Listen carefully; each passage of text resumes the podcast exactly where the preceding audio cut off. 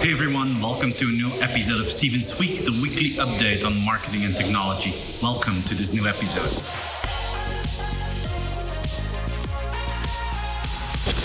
Amazon is the lead investor in a new investment round of Deliveroo, the service of uh, delivery of food, and um, they raised about 575 million uh, US dollars. And Amazon is the lead investor, so it's clear that Amazon wants to move forward in the field of food delivery. This is still a you know very developing, fast developing market in uh, the US and in uh, Europe. In China, it's already huge, but here we're still you know discovering this, and it's it's booming rapidly.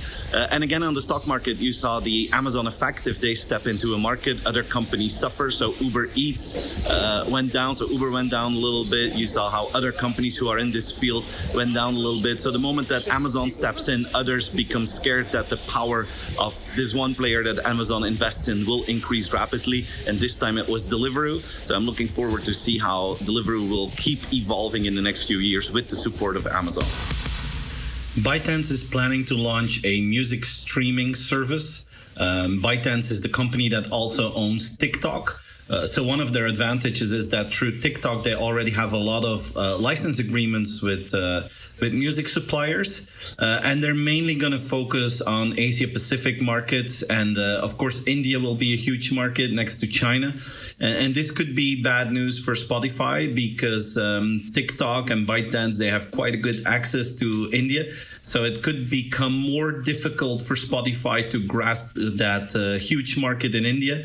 Um, so so this will become a challenge, and it's it's like you see with uh, video streaming. Now it's the same with music streaming that more and more players are entering this market. There was one big leader, uh, Netflix and Spotify, in in both these areas, but now it's becoming more and more scattered and more and more competitive, uh, which will make it more difficult for customers to decide who to who to work with, and it also will put pressure on the prices. So it's going to be interesting to see how this evolves.